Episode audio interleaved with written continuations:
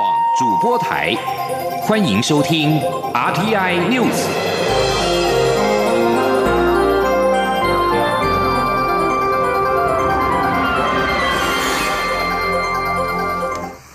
各位好，我是李自立，欢迎收听这一节央广主播台提供给您的 RTI News。行政院院会今年通过一百零八年国家发展计划，设定明年的经济成长率为百分之二点四到二点六，失业率为百分之三点六到三点七，消费者物价指数 CPI 的上涨率不超过百分之二。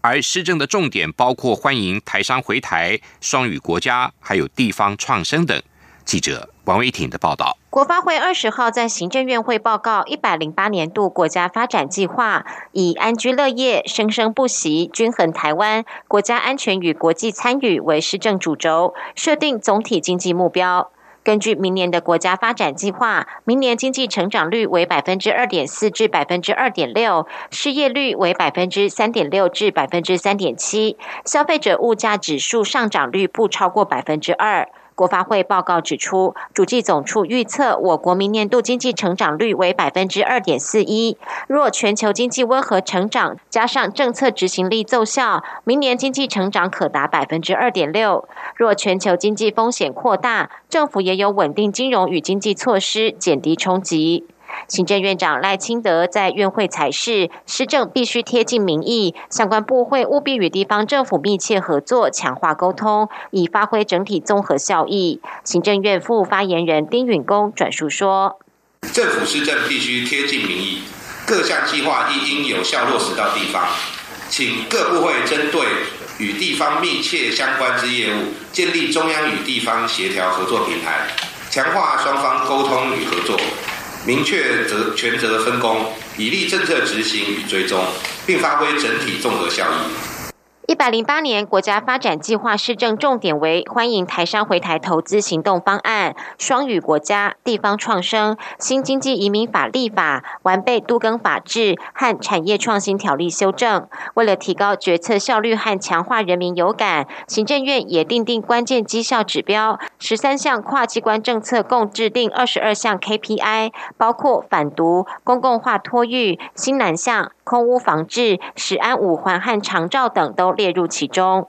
另外，经济部也在行政院会报告循环经济推动方案，将重点产业放在金属产业和石化产业，建议透过推动新材料研发及专区、新材料循环产业园区、绿色消费与交易、能资源整合与产业共生等策略，优先在高雄建立示范场域，计划总经费为新台币一千零五十三点七三亿元。这项计划包含大林埔迁村，而在高雄市政权轮替后，传出可能生变。经济部次长曾文生表示，此计划除了大林埔迁村，还包括中油场地转型为循环经济研发基地。政策是延续性的，未来经济部会持续与新任高雄市府团队沟通。中央广播电台记者王威婷采访报道。台北、上海双城论坛今天登场。台北市长柯文哲在开幕式之后接受媒体访问时，对于在昨天晚上的晚宴中再次提到两岸一家亲，是否有受到对岸的压力，或事先曾经跟对岸协商？柯文哲回应表示，他曾经当面跟上海市台办主任李文辉表示，九二共识及两岸一家亲已经被标签化。应该想一个大家都可以接受的名词，但是在还没有想出更好的方法前，就先用这个。对此，陆委会副主委邱培正今天表示，两岸政策属于中央的职权，两岸城市交流应该少一点政治，多办点正事，并秉持对等的原则和尊严，才能有利于两岸的互动跟永续发展。对于双城论坛中提到两岸一家亲，总统府发言人黄崇彦今天回应表示。民选的政治人物都有自己的政治主张，这应该由社会评价。但总统府认为，与其喊口号，不如快通报。因此，再次的呼吁北京当局完整揭露，而且提供非洲猪瘟的相关资讯，这才攸关两岸人民的权益跟福祉。记者欧阳梦平的报道。台北市长柯文哲及代表上海出席的上海市副市长周波，都在十九号的双城论坛晚宴中喊出“两岸一家亲”。柯文哲并在二十号的双城论坛开幕式结束后受访时表示：“九二共识及两岸一家亲在台湾都已经被标签化，他认为应该共同想出一个大家都能接受的新名词。”对此，总统府发言人黄崇彦二十号下午回应表示：“民选的政治人物都有自己的政治主张，这应该由社会来评价。总统府不会一一回应。”但他强调，此刻最重要的不是口号，而是务实面对并解决攸关人民权益的问题。现在最严重的就是非洲猪瘟疫情的蔓延。总统府再次呼吁对岸完整揭露并提供台湾相关资讯。这才更有意义。他说：“我们也再次呼吁，其实北京当局应该站在人民福祉的立场上，那依照两岸啊相关的协议，完整的揭露，并且是提供这次非洲猪瘟的疫情资讯，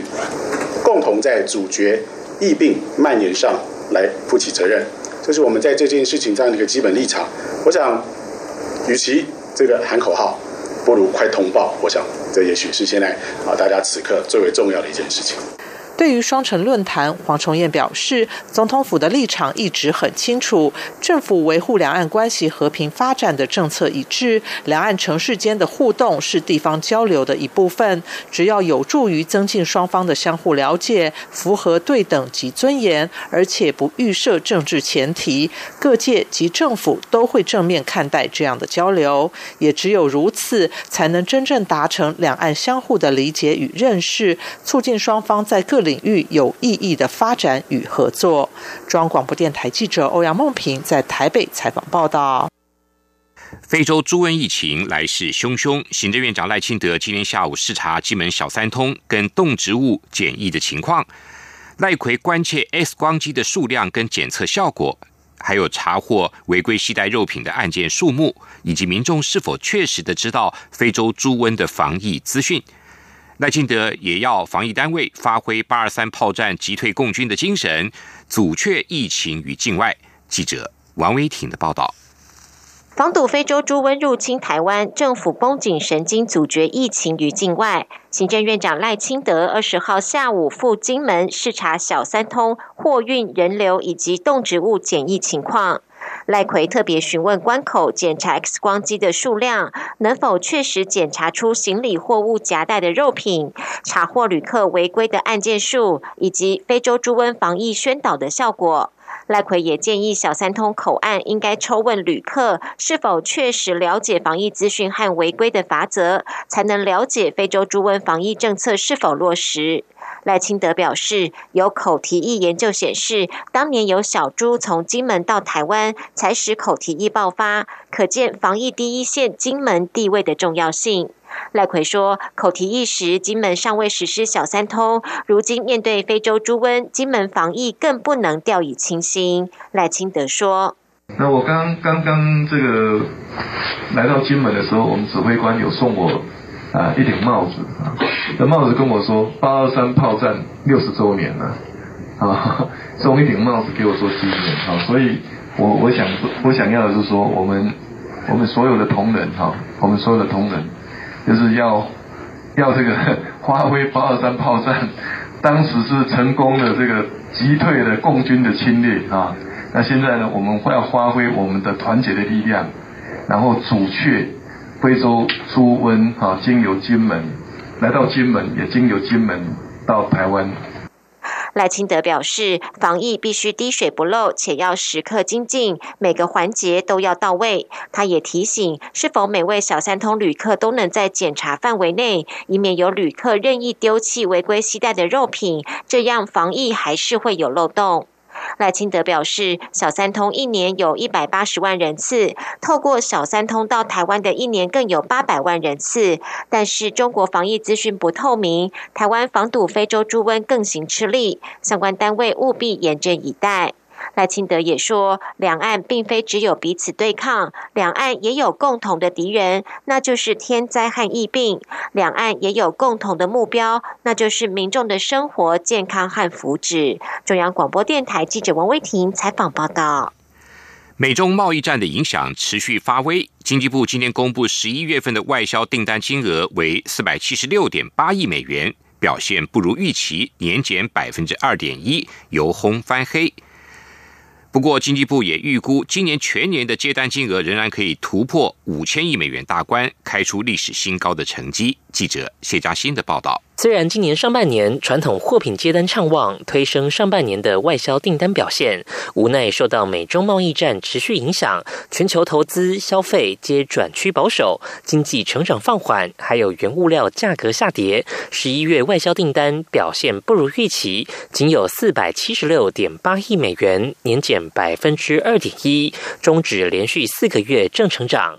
其中，化学品受到国际油价快速下滑影响，年增率由今年以来的双位数下降至百分之三点一。资讯通信产品受到笔电需求减少影响，表现持平。其他包括电子、光学器材、基本金属、机械、塑橡胶等，皆呈现衰退态势。经济部指出，今年第四季受到美洲贸易战等不确定因素影响，外销主力资讯通信及电子产品提前进入淡季，且智慧型手机暂时无利多消息，记忆体终端需求也转趋保守，业者做库存调整，价格下跌，预估十二月整体接单衰退幅度可能扩大。经济部统计处长林丽珍说：“十二月。”订单金额是四百五十五到四百六十五亿美元左右，年增率是减四点一到六点一之间。尽管经济前景看淡，衰退阴影恐延续到明年，不过经济部认为不用太悲观，产业仍可透过研发新技术产品找到突破点。另外，今年累计前十一个月外销订单已达四千六百四十八点四亿美元，全年还是可以破五千亿美元，开出历史新高纪录，年成长幅度上看百分之四点五。中央广播电台记者谢嘉欣采访报道。中央银行今天召开今年的第四季理监事会议。虽然美国联准会在昨天升息一码，不过央行理监事会议仍然决议维持代表政策利率的重贴现率为百分之一点三七五不变。这也是央行连实际维持利率不变。南韩国防部长郑景斗今天指出，南韩与美国明年的军演规模将会缩减。媒体报道，军方尚未决定是否将完全取消联合演训。韩国联合通讯社报道，郑景斗向总统文在寅汇报二零一九年国防工作计划时，提出了缩减美韩年度联合军演规模的建议。报告指出，韩美每年的三月与八月举行的关键决断跟已知自由卫士指挥所演习，将以电脑模拟方式进行，演习的名称也将更改。韩美已经协商调整每年四月的实地联合军演的兵力跟装备日期，改在。年内举行报道预测，这意味四月进行的摇鹰演习不仅会改名，庞大动员也将不复见。南韩国防部还没有决定是否完全取消摇鹰演习。另外，在美国总统川普寻求跟北韩领导人金正恩再度举行高峰会之际，美国十九号也示出了善意，表示他们会尝试加快民间给予北韩的援助。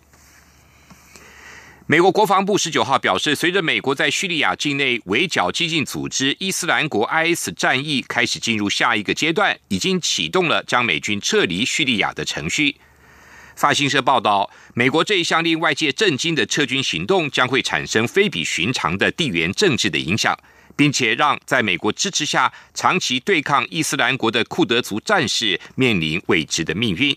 目前，叙利亚境内约有两千名美军部队，大多从事训练跟顾问的任务。五角大厦重申，美方会继续和伙伴跟盟友合作，击败伊斯兰国。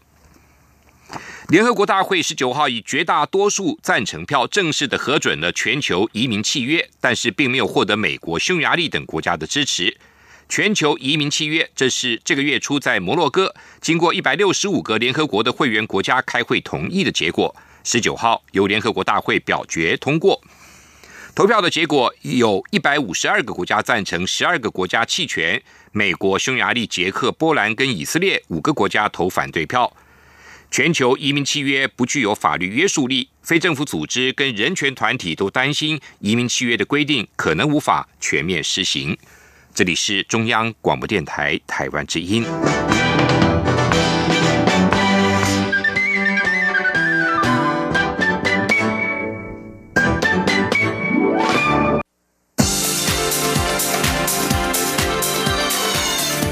是中央广播电台台湾之音，欢迎继续收听新闻。欢迎继续收听新闻。中国大陆海协会前会长陈云林今天前往海基会大楼吊唁已故海基会前董事长江炳坤。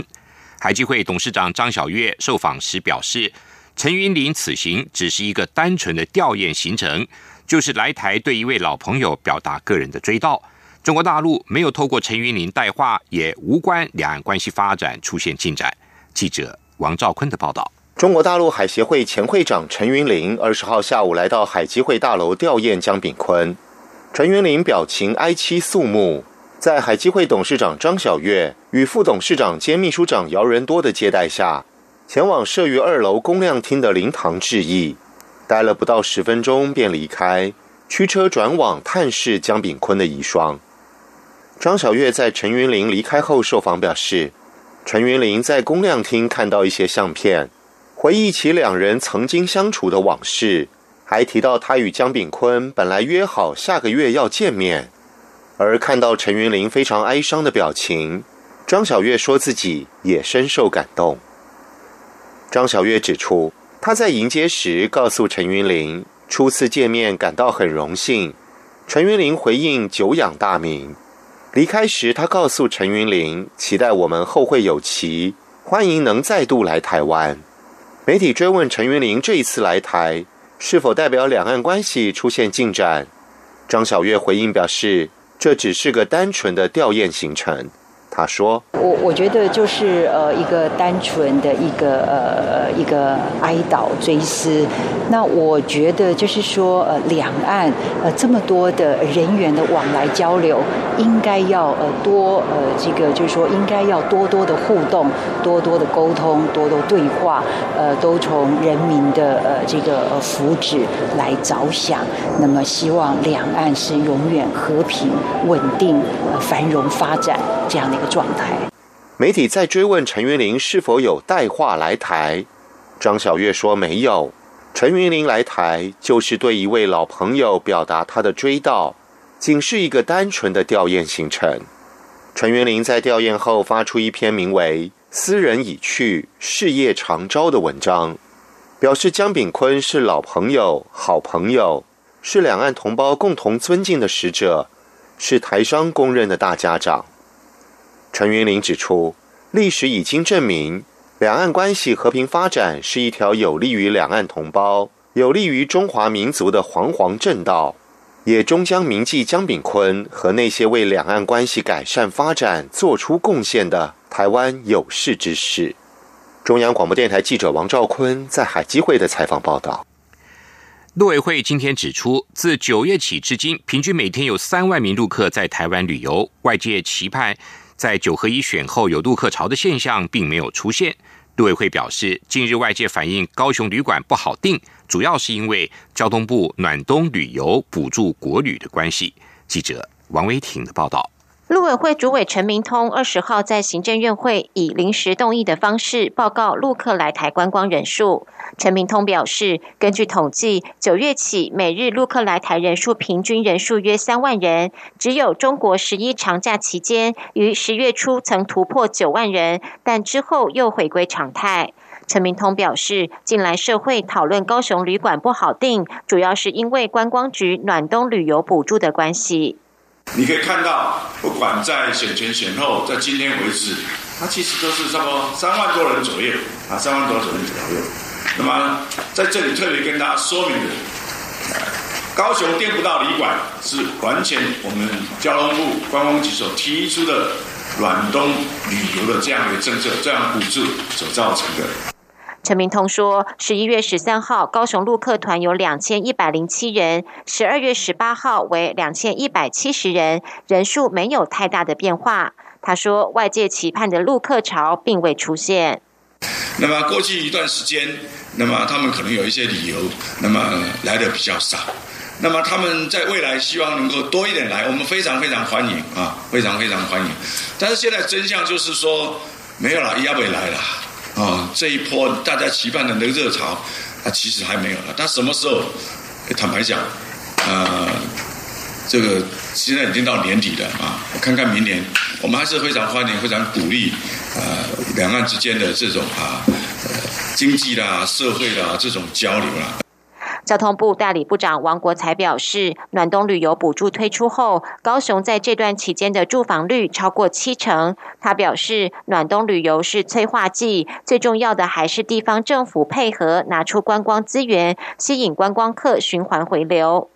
行政院长赖清德也在行政院会采示，请陆委会与交通部确实把陆客来台的情形正确资讯传达给社会。他肯定交通部提出有效政策，让高频、花东等城市的观光产业得以提升，请持续推动。中央广播电台记者王威婷采访报道。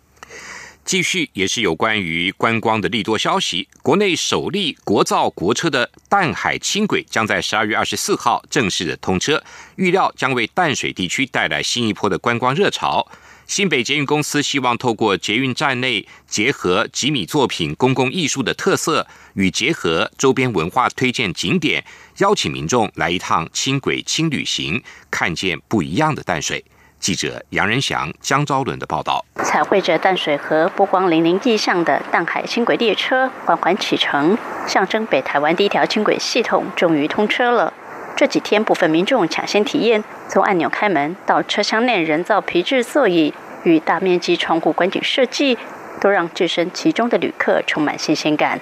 耗时四年完成的淡海轻轨站内设计特别结合插画家吉米“闭上眼睛一下下”绘本作品。在每个站内设置吉米创作艺术品，连标示都带有浓浓吉米风。新北捷运公司人员杨振荣说：“它比较有特色是它结合了我们国内的公共艺术家吉米老师的这个创作。那它其实创作它是针对我们淡海轻轨的整体上做个结合。它，并且我们沿沿线的所有的那个车站都有不同的这个艺术的这个摆设。在标示的部分，也有结合我们吉米老师的这个闭上眼睛一下下的插画。”淡海轻轨从起点红树林站到终点坎顶站，沿线共十一站，前七站为高架，后四站为平地站。与一般捷运不同的是，淡海轻轨采无人进出站自行刷卡方式，票价最低二十元，最高二十五元，单趟时程约二十五分钟。杨正荣说：“在我们的这个读卡机的对周围，呃，设有蓝色进站的读卡机以及。”重设出站的读卡机，那进站读卡机我们是在我们的感应区，请刷卡的这个图示哦，不管是拿电子票证或者是行动支付的手机做感应，那就会完成所的刷卡程序。那由于我们淡海轻轨是属于里程计费方式，以二十公二十元为基底，那以三公里五块钱的方式做累加，那总共会到最贵的票价是二十五元。配合淡海轻轨通车。新北市观船局也希望借由沿线较少为大众所知道的文化景点与人文故事，让大家看到不一样的淡水。像是位于淡金北新站的青岛武馆兵器博物馆，就收罗了全国最多的武术兵器，兵器种类多元，年代久远，令人大开眼界。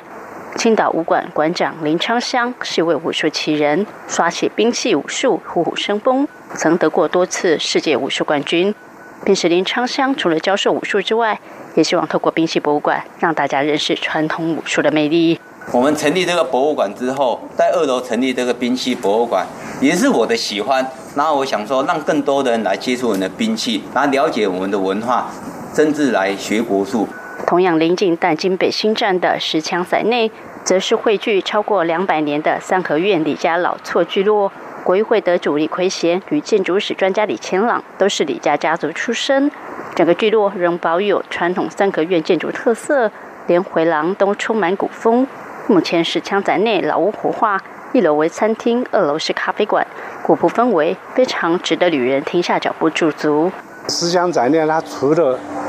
旧有建筑一八七一年盖的，它还包括石墙、食堂，还有大壕沟就是防御用的，跟枪营就对，啊，很多文史都在里面的对。随着淡海轻轨通车启用，过去较少被看见的老淡水街景也开始受到瞩目。位于淡水福佑宫后方的重建街是淡水最老商店街，历史长达两百三十年之久，沿途有不少老屋活化案例。九坎二八就是一大亮点。九坎二八老板九哥五年前以独特的美学策展观点，将两层楼的百年老屋巧手打造成别有洞天的文创展店与咖啡馆。屋内所有布置全都是使用收集的老物件，处处有亮点，是不容错过的景点。搭乘淡海轻轨列车，不止伴随精美作品，就连红树林、观音山、淡水美景也都能尽收眼底。民众不妨来一趟童话轻轨，体验一下新的未知旅程。中央广播电台记者杨仁祥、张昭伦台北采访报道。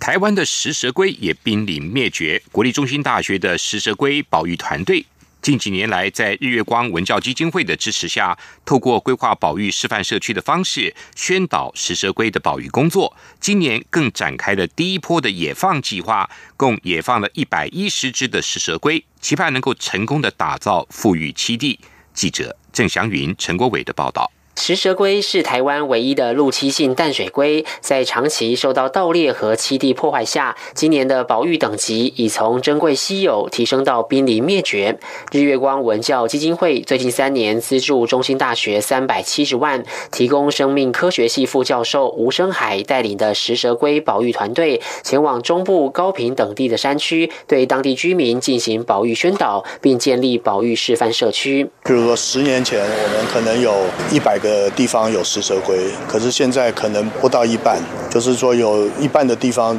再去抓也抓不到，找不到食蛇龟了。那即使找得到食蛇龟的地方，那个数量大概也都是减少到十分之一、五分之一。保育团队今年在中部山区找到一处合适的栖地，会同警察和志工共野放一百一十只食蛇龟。顺利不顺利，就要看明年我们会持续的再去做监测，看看那环境是不是适合。因为我们以我们自己过去的经验来讲，最先认为适合的结果，后来还是被盗猎，所以有些就只好就停掉了。日月光文教基金会明年将在资助保育团队一百七十万，希望能扩大富裕基地。保育团队也开始与各地小农讨论友善环境的耕作方式，致力让更多的食蛇龟能安全返回野生环境。吴生海也呼吁民众，如果发现有人盗猎食蛇龟，就要立即通报政府相关单位，才能让台湾的食蛇龟远离灭绝之路。中央广播电台记者郑祥云、陈国伟台北采访报道。继续进行今天的前进新南向。前进新南向。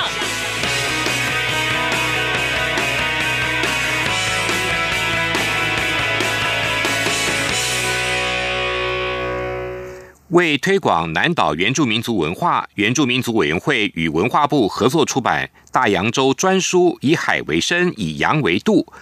好欧法选集与东南亚专书，今日的东南亚族裔群体十七号办理新书发表会，透过翻译大洋洲跟东南亚的当代文化、历史跟社会的现况相关的书籍，加强并延续台湾与南岛国家的连结。原住民族委员会推动南岛文化选集翻译计划，邀请具有南岛文化研究经验的专家学者推荐，并选出今年度的翻译著作。翻译的过程严格把关，透过相关的研究专长背景的译者跟审查员的协助，既可作为相关课堂上使用的教科书，也是有意要进行相关研究的研究生和专家学者可以参考的区域经典的著作。与全球人才竞争的时代已经来临，为了让自己在毕业前就做好求职的准备，许多大学生在学的期间呢，就跟各种的海外计划，尤其是以海外实习，更是近几年来的新趋势。因此，教育部也顺应趋势，自二零零七年开始推出的学海计划补助案。十一年来，已经选送了三万多人出国，包括专业实习的“学海逐梦”计划，以及增设的新南向国家实习计划“新南向学海逐梦”。补助款包括来回机票以及比例不等的生活费，依照各学校的方案不同而有所差异。日前，台湾超过六十所大学供海外实习的计划，其中技职体系的比例又比一般大学为高，像是各科技大学、参旅大学、护理技术学院等等。原因是技职体系原先就重视实习计划，几乎都会将实习列为必修的学分，让学生可以学用并治。以上这一节 RTI News 由李自立编辑播报，谢谢收。